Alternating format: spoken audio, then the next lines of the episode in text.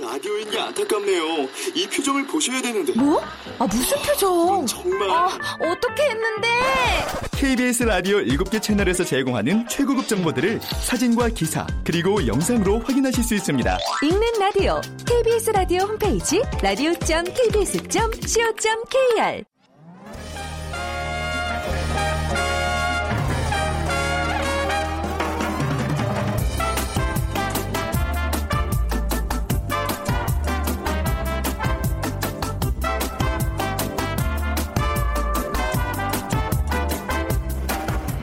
안녕하세요. 빅데이터로 보는 세상 아나운서 최원정입니다. 오늘 아침에는 좀 쌀쌀한 바람이 불었는데요. 그래도 어김없이 꽃피는 춘삼월 남녘의 꽃 소식과 함께 봄이 찾아오고 있습니다. 아, 그럼 지난해 이맘때 어떤 일이 있었을까요? 아, 바로 이 시기였는데요. 작년 3월 9일부터 15일까지 세기의 대결이 펼쳐졌습니다. 기억나세요? 그 인공지능 바둑 프로그램인 알파고와 이세돌 구단의 대국이었습니다. 결국 연이은 대국은 알파고의 승리로 마무리됐고 이 알파고 쇼크는 온 국민을 인공지능과 로봇에 눈뜨게 해줬습니다. 벌써 1년이 훌쩍 지났는데요. 우리에게는 그간 어떤 변화가 있었을까요? 최근에 미국에는요, 로봇 바리스타가 등장해서 화제가 되고 있습니다. 성큼 다가오는 로봇 전성 시대.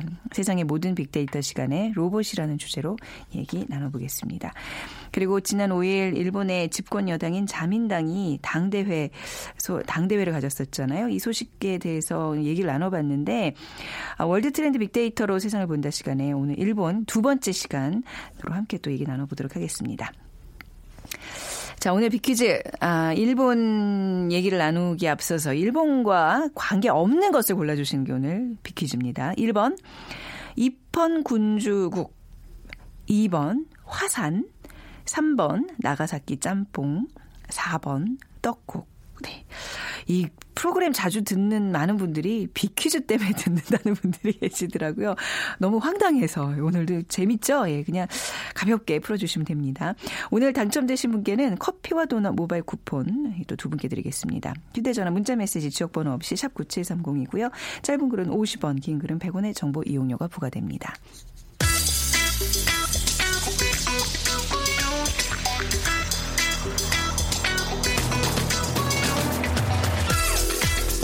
여러분이 궁금한 모든 이슈를 알아보는 세상의 모든 빅데이터. 연세대 박희준 교수가 분석해드립니다.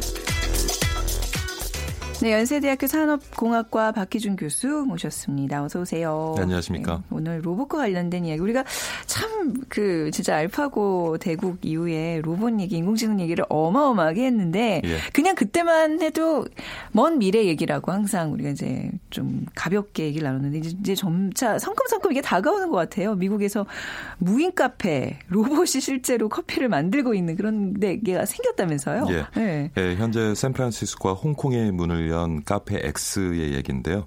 에, 카페 X는 지금 샌프란시스코에 있는 대형 쇼핑몰 어, 메트레온 1층에 자리를 잡고 있습니다. 말씀하신 것처럼 주문받는 종업원도 없고요. 네. 그리고 커피를 만드는 바리스타도 없습니다. 대신에 흰색 팔을 가진 로봇 바리스타와 에스프레소 추출기 그리고 주문용 태블릿 PC가 손님을 맞는데요.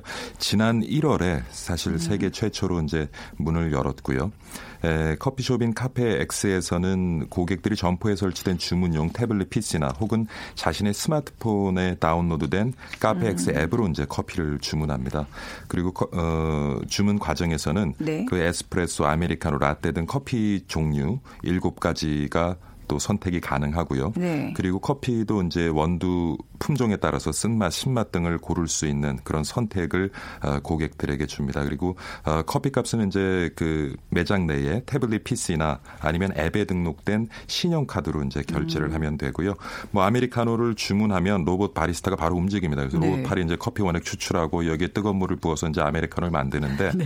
그다음에 커피가 완성되기 직전에 에, 문자 메시지로 비밀번호가 날아와요. 그래서 그 어. 앱에 이제 네 개의 비밀번호를 입력하면 에, 눈앞에 커피가 놓이게 되는데 뭐 주문하고 결제하고 완성까지 걸리는 시간은 한 2분 정도 2분이요. 걸리는데 뭐 일종의 커피 자판기네요. 이거는. 그래서 뭐 대부분의 네. 의견이 좀 더 진화한 커피 자판기가 아니냐. 어. 그런데 이제 그 로봇 팔을 이제 네. 고객들이 볼 수 있도록 아, 네. 해줘서 이제 로봇이 어, 여기에 네. 활용되고 있다는 것을 이제 보여주는 것이 네. 고객들의 좀 흥미를 불러일으키는 것 같습니다. 근데 이제 커피 자판기 대신 우리가 이렇게 직접 커피를 내리는 데 가는 이유는 커피가 맛있기 때문인데 로, 예. 봇이 만들어주는 이 커피 맛은 어떻대요?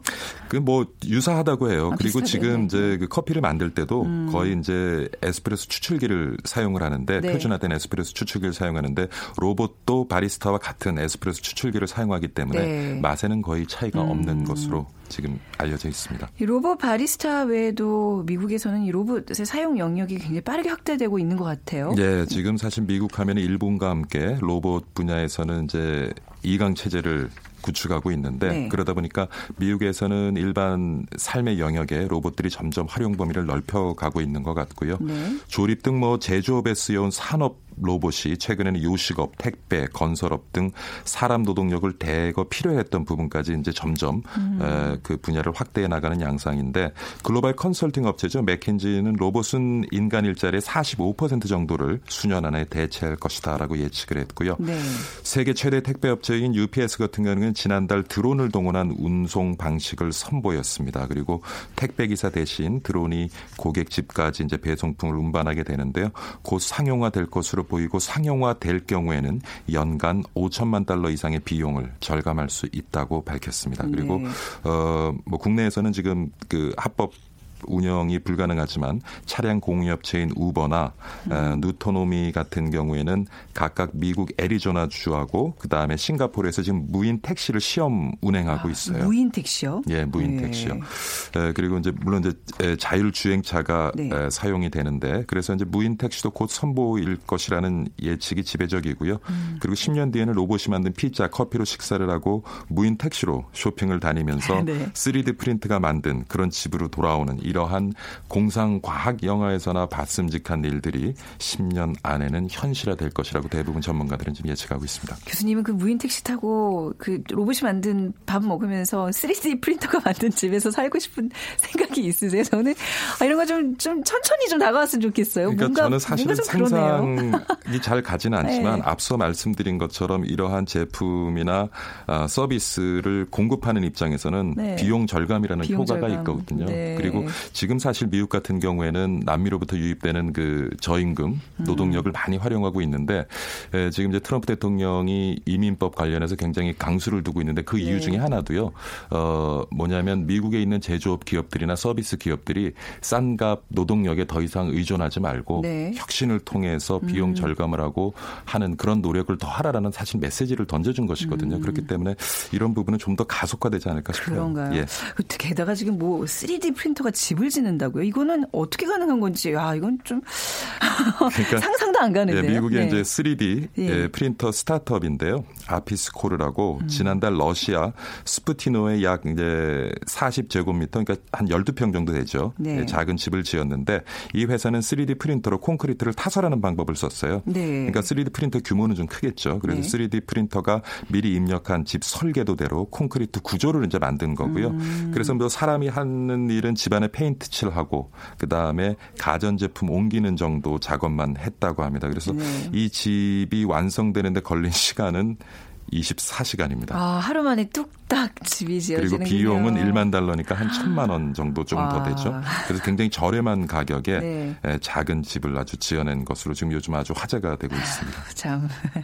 이렇게 로봇의 등장으로 이제 일자리가 또 줄어들면 로봇세에 대한 논란도 지금 얘기가 나오고 있어요. 지금 뭐 미국에서는 네. 에, 여러분 잘 아시는 그 마이크로소프트 창업자죠 빌 게이츠가 조금 이제 예, 이슈를 만들어가는 것 같고요. 유럽에서도 관련되는 이슈들이 제기가 되고 있는데 문제는 이렇습니다. 로봇이 인간 일자리를 대체하다 보니까 세수가 줄어든다는 네, 거예요. 네. 결국 이제 에, 세수가 줄어들기 때문에 이러한 부분을 어떻게 메울 것이냐. 음. 그래서 어, 소득 재분배 차원에서라도 로봇세를 도입해야 된다는 주장이 지금 미국에서 이제 제기가 되고 있는데요. 네. 근데 뭐 반대의 목소리도 있습니다. 에, 래리 서머스 전 미국 국무 아 재무장관 같은 경우에는 로봇의 높은 세금을 부과하게 되면 그러니까 결국에는 로봇을 만들므로써 누릴 수 있는 효익이 줄어들게 되면 네. 로봇 개발과 생산의 동기부여가 되지 않아서 그만큼 발전이 이제 관련 분야의 발전이 늦어질 것이다 하는 얘기도 있고요.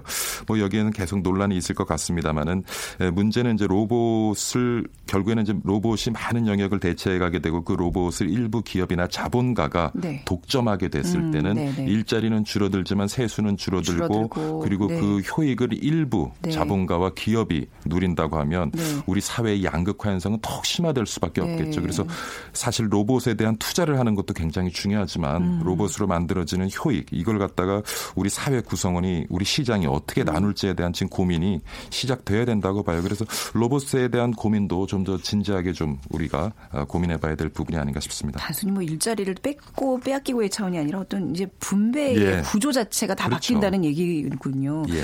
자 이렇게 많은 것을 바꿀 이 로봇에 대한 SNS 사용자들의 생각도 궁금해지네요. 에, 뭐 긍정적인 견해가 한 32%, 부정적인 견해가 42%, 나머지는 이제 중립적인 견해인데 보면 제가 지난 1년 동안 조금 이렇게 조사를 해보니까요. 네. 에, 긍정적인 견해보다는 부정적인 견해 많아진 것이 사실은 그 알파고 와 이세돌 구단의 대국 이후에 음. 네. 조금 로봇에 대한 부정적인 견해가 높아지기 시작해서 최근 한 달 동안 자료를 분석해 보면 부정적인 견해가 긍정적인 견해보다 한10% 정도 많거든요. 네. 근데 상위 수준에 위치해 있는 그 연관 단어들을 살펴보면은 기능, 친구, 인공지능, 천재, 영웅, 기자, 기사, 청소, 방산비리 이런 단어들이 떠오르는데 네. 그래서 아직도 우리 한국 사회에서는 로봇하면 일단 로봇 청소기를 먼저 떠올리는 것 같고요. 가장 지금 흔하게 쓰고 있으니까요. 네. 예. 그리고 아직까지도 그 공상 과학 영화에 음. 등장하는 로봇 영웅들에 대한 음. 이미지를 많이 가지고 계신 것 같고요. 최근 그리고 탄핵 뭐 대선 전국이 이어지면서 좀더 공정한 기사에 대한 그런 네. 아, 욕구가 높아지는 것 같아요. 그러다 보니까. 예, 기자, 기사라는. 또 단어도 상위 순위에 위치해 있는 걸로 보입니다. 음, 이제 이렇게 진화되어가는 로봇을 보면서 우리는 대체 어떤 것을 준비해 놔야 될까요? 그 아마 네. 빠른 시간 안에 우리 삶 속에 굉장히 많은 영역의 아. 로봇 들이 진출을 할 거예요. 그래서 네. 뭐 크게 거부감을 가질 필요는 없을겠지만은 에, 지금 우리 사회나 기업, 뭐 로봇 관련되는 기술, 음. 뭐 세계 시장에서 경쟁력을 잃지 않기 위해서 투자하는 거 굉장히 중요하고요.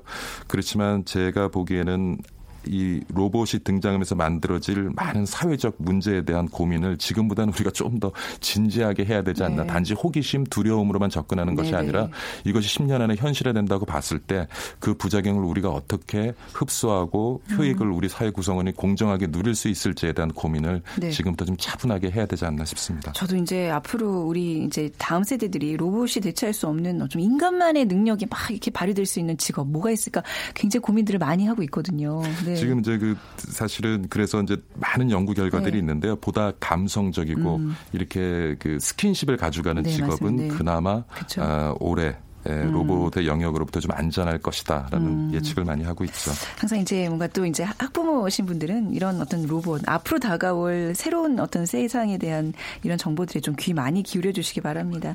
자, 연세대학교 산업공학과 박희준 교수와 함께했습니다. 감사합니다, 교수님. 네, 감사합니다.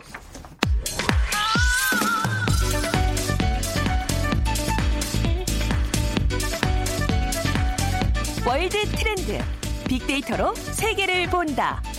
르몽드 디플로마티크 임상훈 기자와 빅커뮤니케이션 전민기 팀장이 분석해 드립니다.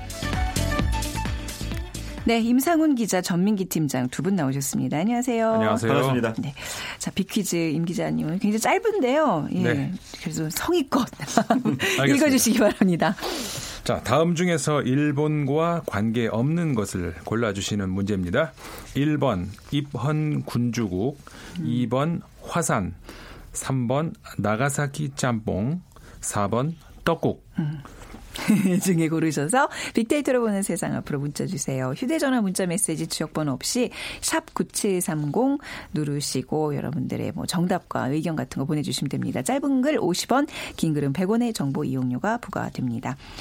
자, 지난주 일본 이야기를 했었어요. 아베 총리가 이제 연임 장기 집권을 위한 초석을 다지고 있다 뭐 이런 얘기 했는데 지금 다시 요즘 근래 이제 뉴스들 보니까 뭐 연임에 빨간불이 켜졌다. 이 부인 스캔들 뭐 이런 것들 때문에 사실 사실 지금 아베 총리의 앞날이 어떻게 될지 모르는 상황이 되고 있어요. 그렇죠. 좀 구체적인 이유를 살펴볼까요? 네, 오늘 이 이야기 한번 해보면 재밌을 것 같은데 어, 뭐 이따가 이제 자세하게 이제 여론 추이율 뭐 아마 또 소개해드릴 시간이 있겠지만 일단 그 지지율에 지금 이상 징후가 보이고 있다. 네. 이게 이제 우리가 이제 처음 어, 이야기해 볼 수 있는 그런 겁니다. 한 달 사이에 5% 어, 조사 기관에 따라서 혹은 6% 포인트가 이제 하락을 했다는 그런 이제 결과가 나오고 있거든요. 근데 이제 그 아직도 그래도 이제 50%가 넘어요 지지율이. 그래서 이제 그게 그 정도면은 어, 낮은 거 아니지 않느냐 이렇게 생각을 해볼 수 있는데 전체적인 추이를 보면은 어, 저, 현재로서는 이게 과연 반전이 가능할까 이런 얘기가 나오고 있다는 거죠. 음, 이게 좀 늦어서 그렇지 사실 아베 총리의 지지율 하락은 좀 예견된 거잖아요. 그렇죠. 예, 예, 예, 예. 그 SNS상에서의 아베 총리 반응도 좀 보겠습니다. 네, 아베 총리에 대한 관심이 그래도 꽤 높습니다. 지난 석 달간 12만 8,680건 정도가 언급이 됐는데 연관어를 보면 일본 총리, 위안부 10억엔 소녀상 야스쿠니 뭐 이런 역사적 망언 또 발언에 관한 것들에 대해서 많이들 이야기가 오고 가고 있고요. 탐색어 여론 동향 역시 부정적입니다. 망언, 굴욕적, 논란, 분노. 최근에 이제 어, 이 스캔들이 터지고 나서 한 2, 3일 정도 살펴봤더니 그 부인에 대한 이야기도 좀 나오고 있고요. 네. 언론에서도 아베에 대한 기사, 뉴스가 상당히 많습니다. 한 달에 이제 모든 매체를 통해서 아베라는 이름이 언급되는 뉴스가 나가는 게 한 평균적으로 2,000번 정도 노출이 되더라고요. 그러니까 이 주변국, 또 총리, 아베 총리에 관한 이야기, 그리고 이 사람이 하는 말, 당연히 우리가 관심을 갖고 귀 기울일 수밖에 없는 상황이겠죠. 네, 그런 상황입니다. 그 지지율이 진짜 얼마큼 되고 있고 어떻게 하락하고 있는지 좀 추이를 살펴볼까요? 네. 그 아까 이제 말씀하셨습니다마는 어, 지지 그리고 지지율이라는 게 사실 올라갔다 내려갔다 정치인이라면 하지 않습니까? 네, 네. 아 근데 이제 전체적으로 우리가 이제 크게 아, 이 추이를 보면은 아베 총리가 처음에 이제 2차 집권을 하던 10, 어, 2012년 12월 아 그때 그 다음에 그 바로 직후에 아, 지지율이 76%까지도 올라갔거든요. 이 지, 지- 조사 기관에 따라서 이제 조금씩 다르지만 하지만 굉장히 높은 지지율을 보였었습니다. 근데 그때가 이제 그 경제 어, 정책 그러니까는 통화 완화 정책이라든가 아, 경기 부양책 이런 것도 일어나 가지고 이제 그 어, 정말 그 경기 침체에 목말라 있던 지쳐 있던 일본 국민들한테 어떻게 보면 사이다 같은 그런 어 저 정책들이었었죠. 네. 굉장히 높았다가 그 다음에 이제 어 2014년 7월쯤 되기 시작하면 이제 집단 자유권 행사 기능, 가- 저 가능 어, 기억하시겠습니다만은 그 그런 그 헌법 해석을 변경하겠다 이런 이야기가 나오 기 시작했죠. 그 다음에 안보법 강행 처리 2015년 가면서 이러면서 어, 지지율이 38%까지 떨어진 적이 있습니다. 그러다가 이제 이게 점점 올라가기 시작하면서 어, 작년 말까지는 다시 64% 정도까지 이제 올라가기 시작하는데 그때가 뭐냐면은 어, 이제 푸틴 대통령과 만나서 그 저 러시아와의 관계 문제 그 다음에 어, 특히 그 어, 미국의 오바마 대통령하고 진주만 그 방문 이런 소식들이 전해지면서 이제 지지율이 굉장히 올라갔거든요. 네. 근데 뭐 정치인들의 지지율이 어느 정도는 정치인들이 또 계산을 하고 많이 또 저 행동을 하지 않습니까? 네. 그러니까는 경제 정책 그다음에 그 안보법 강행 처리라든가 이런 거 하면 저좀 떨어질 수 있다 이런 계산 하에 지지율을 좀 올려놓고 네. 좀 떨어지면은 그다음에 다른 그 또 이슈를 올리고 근데 이번에는 좀 달라질 수, 달라진다는 것이 그 원래 그 아베 총리가 올해 말 정도의 개헌을 이제 그 시도할 수 있다 이제 이런 예상이 나오는 찰나였는데 지금 지지율이 떨어지는 것은 아베 총리가 예상을 할 수 있는 그런 범위에서의 지지율 하락이 아니거든요. 네, 이제 네. 어, 지난주에도 잠깐 말씀을 드렸습니다만은 그, 저 아베 총리의 그 부인이 어떻게 연루가 됐다는 의혹이 있는 네네. 어, 이건 예상치 않았던 그런 음. 그, 그 어떻게 보면은 네. 어, 좀 장애물을 만난 거죠. 네. 그러다 보니까 예상하지 못했던 아베 총리로서는 어, 그런 어떤 그 곤혹스러운 사태가 된 거죠. 사실 일본 국민들 하면 좀 정치에 무관심하고 수동적이고 뭐 이런 이미지가 있는데 뭐 이런 측근 비리, 부패한 정권, 뭐 독선에 가득 찬 지도자에 대한 뭐 적극적인 지지는 얼마든지 철수 철회할 수 있다라는 생각을 약간 좀 우리 또 옆 나라인 한국을 보고도 좀 어떻게 좀 그렇죠. 국민들이 좀 느끼는 바가 있지 않을까 싶기도 해요. 타산지석이 돼야 될것 그렇죠? 같아요, 이번도. 아베 지지율이 이게 또 문제인 게 그 아주 공고했던 지지율들이 있, 었을거 아니에요. 그 지지율이 지금 지금 무너지고 있다는 게 문제입니다. 그렇죠? 그렇습니다. 네. 이제 평균적으로 한 60%대 최근에 이제 유지를 했었는데 네. 어, 한 달 전에 이제 실시한 여론조사 그리고 현재 최근에 한 걸 보면 한 6% 정도가 빠지고 있습니다. 그래서 사실 그래도 50% 초반이기 때문에 낮은 지지율이라고는 할 수는 없겠죠. 그렇지만 어, 한 달 전부터 꾸준히 어떤 어, 감소세를 보이고 있다라는 게 좀 문제인 것 같고요. 네. 사실 뭐 그렇습니다. 이제 한 국가의 지도자로서는 이런 위기들이 언제든지 찾아오거든요. 근데 음. 이 하향세가 이어질 것인지 아니면 이것을 반전시킬 만한 어떤 카드가 준비되어 있는지 이거는 좀 더 지켜봐야 할 것 같기 음. 때문에 뭐 빨간불이 확실히 켜졌다라고 말씀드리긴 좀 힘들 것 같고요. 네, 네. 이 이후에 이제 아베의 어떤 대처라든지 이런 음. 것들 좀 지켜봐야 하지 않을까 저는 그렇게 예상해 봅니다. 뭔가 이렇게 아슬아슬하게 지금 금이 가고 있는 네. 그런 느낌은 맞아요. 분명히 실금 들어요. 같은 느낌이죠. 지난해 우리 이제 이런 사태들이 막 불거졌을 그 초반의 느낌이랄까요. 근데 좀 자세히 알아볼까요? 그 아베 부인이 연루가 되었다는 그 사건, 뭐 국유지 헐값 매입 의혹 뭐 이런 것들이 있는데 어떤 일인지 좀 자세한 설명 부탁드립니다. 일단 그 부인 아키에 여사가요. 네. 그 일본의 그 아베 총리의 이름을 딴 그 초등학교를 에, 짓는다는 어떤 그런 그 학교를 짓는 그 모임의 그 모금 활동을 한- 이제 하는 음. 그다음에 그 학원 측이 정부하고 이제 수의 계약을 하는데 네. 예, 지난 말 지난주에 말씀드렸죠. 헐값의 부지를 매입을 합니다. 그래서 시중가보다 훨씬 싼 값에 이 국유지를 매입을 하면서 논란이 시작이 되는데 원래 이제 올해 4월에 이 학교가 개교 예정이었거든요. 근데 이제 이 학교의 명예 교장직을 어, 맡았습니다. 아키 그 아키? 여사가. 네. 그랬다가 이제 이 의혹이 확산이 되니까 이제 현재는 물러나 있는 상태입니다. 근데 처음에는 이 아베 총리가 자신과 부인이 연루가 아, 됐다면은 자신은 정치도 그만둘 수 있다 이런 이제 얘기까지 했다가 그 살짝 물러난 상태예요. 네. 그러면서 본인의 어떤 그 연루 같은 거는 이제 전면적으로 부인을 하고 있는데 이제 문제는 국민들이 어, 여기에 대해서 국회 차원의 아, 진상 규명 을 해야 되지 않느냐. 물론 아베 총리는 반대를 하고 있죠. 그럴 것까지 없다. 근데 그 국민들이 75%가 아 그건 납, 납득할 수 없다. 한마디로 말해서 국회 차원의 조- 진상 조사가 있어야 된다. 이렇게 말을 하고 있거든요. 근데 이제 이 거기다가 학원 측에서 정치권의 그 로비 정황까지 지금 나오고 있어요. 그러면서 계속 의혹이 에, 커지는 그런 추세로 있고요.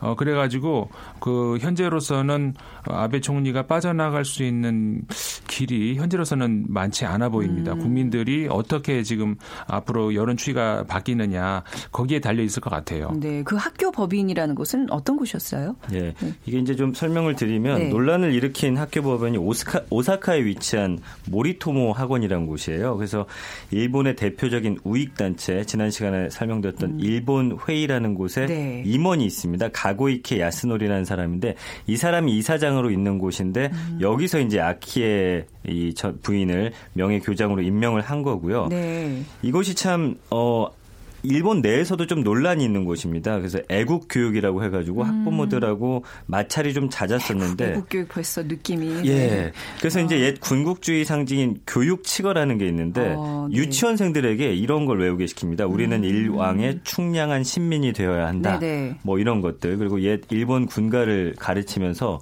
굉장히 우익 성향의 교육 행태 때문에 네. 아니 다시 군국주의로 돌아가자는 건가요? 예, 이게 심지어? 일본 내에서도 비판을 어. 받을 정도고 학부모들이 이제 들고 일어설 정도였거든요. 네. 그이 교육의 또 문제는 뭐냐면 한국인과 중국인을 혐오하게 만드는 아. 그런 교육을 유치원에서 시킨 거예요. 네. 그래서 뭐 비뚤어진 사고 방식을 가진 제일 한국인과 중국인 음. 어, 한국의 마음을 계속 가지고 있는 사람들이 일본인의 얼굴을 하고 우리나라에 존재하는 것은 문제다. 음. 뭐 이런 올바르지 못한 역사관을 계속 심는 그런 학교고요. 네. 뭐 어쨌든 이런 것들 때문에 지금 상당히 더 문제가 되고 있습니다. 음, 그 부지도 이제 국유지라 그랬는데 네. 이게 뭐 얼마에 헐값에 매입했기에 이런 사단이 난 건가요? 뭐 반값만 하더라도 야 이건 말이 안 된다는데 사실은 음. 얼마냐면 이게 부지가 한 8,770제곱미터 정도 되는데 원래 이제 감정가가 9억 5,600만 원. 그러니까 우리 돈으로 96억 원 정도 되는 땅인데 네. 이거를 실제로 13억 원에 샀습니다. 음. 그러니까 뭐 완전 헐값 매입인 거죠. 그러니까 여기에 당연히 총리 부인이 연루돼 있다 이렇게 어 지금 보고서 상당히 지금 음. 언론에서 많이 때리고 그러니까 있는 거죠. 9억 N 9억 5천만 N에 가까웠던 그 땅을 3,400만 N에 네. 그러니까 정말 그렇네요. 그 96억 원 정도 되는 땅값을 13억 원에 샀다. 그렇습니다. 문제가 될 만하죠. 자, 이런 문제 때문에 지지율 자체가 뭐 이게 굉장히 그 지지율에 큰 영향을 미치고 있는 거예요. 이, 이 어떤 이 비리 뭐 이 의혹 때문에요. 네. 그렇죠. 네. 그 가장 크게 지금 지지율 하락에 영향을 미친 것이 지금 지금 얘기했던 그 학원을 설립하는 데 있어 가지고 어떤 그 비리 의혹이 있다. 이것이 이제 일본 국민들을 가장 화나게 만든 그런 것이고 근데 이제 그 외에도 몇 가지가 지금 어, 동시에 겹치고 있는 악재가 있어요. 네. 뭐 예를 들자면은 이제 얼마 전에 그러니까 지난해였는데 지난해 9월에 그 이와테 현에 어, 태풍 피해가 있었거든요. 근데 거기에서 그 내각 임원 중에 한 명인데 무타이 슌스케라고 하는 그러니까 내각부의 어, 우리식으로 하면 차관급이 되는데요. 정무관입니다.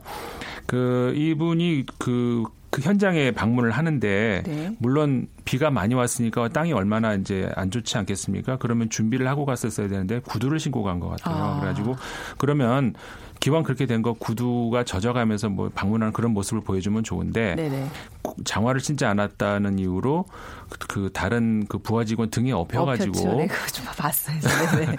네. 그렇게 다니는 게 사진을 네. 찍히면서 이게 이제 구- 이- 국민들의 공분을 산 거죠. 네. 근데 이제 거기에서 그 다음에는 이제 사과를 했습니다. 그 반성한다 사과를 했는데 그 이후에 또 그참그 정무 그 공무원들은 입을 조심해야 되는 게 이렇게 말을 했어요. 음. 정부가 장화를 많이 요즘 그것 일 때문에 구입을 해서 이 장화업계가 돈을 꽤 벌지 않았을까? 뭐 이런 얘기를 또 네. 그 이야기가 이제 스- 알려지면서 이 뭐가 한 번 잘못했다 했는데 그게 아니라는 거예요. 그러니까 이게 굉장히 조소적인 어떤 그런 표현 아닙니까? 네. 그러면서 이제 비난 여론이 굉장히 커지기 시작을 한 거예요. 그렇게 되면서 결국은 이제 사퇴까지 하게 됐는데 음. 이런 일들이 겹친 거죠. 그 외에도 이제 그 외교적인 문제에서도 또 그 문제가 생길 수 있었던 것이 네. 그 남수단 아프리카 남수단에 그 유엔 평화 유지 활동을 한다고 하면서 이제 어 일본의 그 무력 부대를 파견을 음. 했거든요. 근데 이것도 사실 뭐라고 할까요? 그 일본이 어, 어떤 그 무력 을 외국으로 진출을 할 수 있다는 어떤 그 가능성을 준 거 아닙니까? 음. 굉장히 문제가 될 수 있었는데 최근에 이게 또 어, 저 취소를 했어요. 다시 음. 이제 어, 복귀를 시키면서 그런 것들이 일관성이 없는 정책이라 해가지고 국민들로부터 네. 많이 이제 좀 비난을 받고 있죠. 음, 이 주요국 정상들에 대해서 우리 국민들도 분명히 호감도가 있을 거 아니에요. 네네. 예. 근데 뭐 아베를 좋아하는 우리 국민이 있을까요? 아주 미세합니다. 좀 있긴 이- 있는데. 있긴 있어요? 네, 그래서 어. 리얼미터가 이제 주요국 정상, 그러니까 북한, 중국, 일본, 러시아, 미국의 정상 중에서 누구한테 그나마 좀 호감이 있는지 물었습니다. 네. 그랬더니 사실 누구에게도 호감을 못 느낀다라는 응답이 56.2%로 음. 가장 높게 나타나서 과거에는 한 40% 후반대로 이런 것들이 이뤄졌대요. 그러니까 과거에 비해서 주변국 정상에 대한 호감도가 전반적으로 좀 많이 떨어져 있다라는 네. 걸알 수가 있고요. 음. 재밌는 건 사실 트럼프 대통령에 대한 비판 많았지만 이 중에서는 트럼프 후보에 대- 아, 대통령에 대한 그 호감도가 가장 아니 높았습니다. 북한, 중국, 일본, 러시아, 미국 중에 고르라면 네. 그나마 트럼프가 낫다. 그렇죠. 어. 19.1%였고요. 네. 시진핑 중국 국가주석이 8.5%, 그다음에 푸틴 러시아 대통령이 6.3%, 아베 일본 총리가 1.5%, 네. 그리고 김정은 북한 노동당 위원장 1%거든요. 그 예전에 봤더니 일본 총리가 보통 한 3% 후반에서 4% 초반대 네. 정도의 호감도를 갖고 있었더라고요. 그래서 그거에 비해서 많이 떨어진 거죠. 무슨 네. 도토리 키재기, 그 독인. 그 푸틴이 어쨌든 보기가 좀 문제가 있는 것 같아요. 1, 2, 3, 4다 그러게. 보기가. 그렇습니다. 네. 그래서 뭐 그 중에서 고르는 거기 어, 때문에 네. 그나마 트럼프가 일본, 일본 총리 중에서 과거에 그래도 우리나라 국민들이 호감을 느꼈던 총리들 있었잖아요. 하토야마, 어, 하토야마, 예, 총리라든가 네, 네. 뭐, 좀 무라야마 총리라든가 네, 이런 그렇죠. 분들은 한국 국민들이 굉장히 호감도를 가지고 있었죠. 음. 자, 또 우리 그 이 외에도 좀 다른 악재들이 있다고 하는데 지금 뭐 악재가 좀 여러 아 지금 벌써 마무리할 시간이네요. 자, 우리가 이제 이, 이 주간에 걸쳐서 일본 그그 아베 총리의 그 지지도 하락에 대한 얘기를 했는데 임 기자님이 한 10초 정도로 마무리 좀 부탁드리겠습니다. 네, 아까도 말씀드렸습니다만 네. 어쨌든 간에 총 그 지지율이 오를 수도 있고 내릴 수도 있는데 네. 어쨌든 간에 그 국민들에 대한 목소리 이거는 정말 그 정말 생명인 것 같습니다. 정치인들의 음. 입장에서 는. 그렇죠. 네. 또 저희가 우리가 이제 경험을 또 해봤기 때문에 이런 네. 또 이제 일본 어떤 사회 정치 사회에 대한 평가 또 진단도 할 수 있게 되는 것 같습니다. 자 오늘 두 분의 말씀 여기서 마무리하겠습니다. 임상훈 기자 전민기 팀장 두 분이었습니다. 감사합니다. 고맙습니다. 네. 자 오늘 어, 일본과 관련 없는 거 바로 4번 떡국이죠. 7164님 지금 방앗간 방앗간 가래떡 빼고 있어서 가족들이 무척 좋아합니다. 그 고소한 냄새 여기까지 나는 것 같네요. 그리고 6524님 어, 상큼하고 애교 넘치는 우리 최현정 아나운서님의 목소리 감히 흉내도 못 낼 겁니다. 이 로봇이 흉내 못 낼 겁니다 하셨는데 제가 꼭 이렇게 뭐 저를 언급해 주셔서가 아니라 그냥 감사해서 우리 두 분께 커피와 도넛 모바일 쿠폰 드리도록 하겠습니다. 빅데이터로 보는 세상 이 시간 마무리하죠. 내일 오전 11시 10분에 다시 오겠습니다. 지금까지 아나운서 최현정이었습니다. 고맙습니다.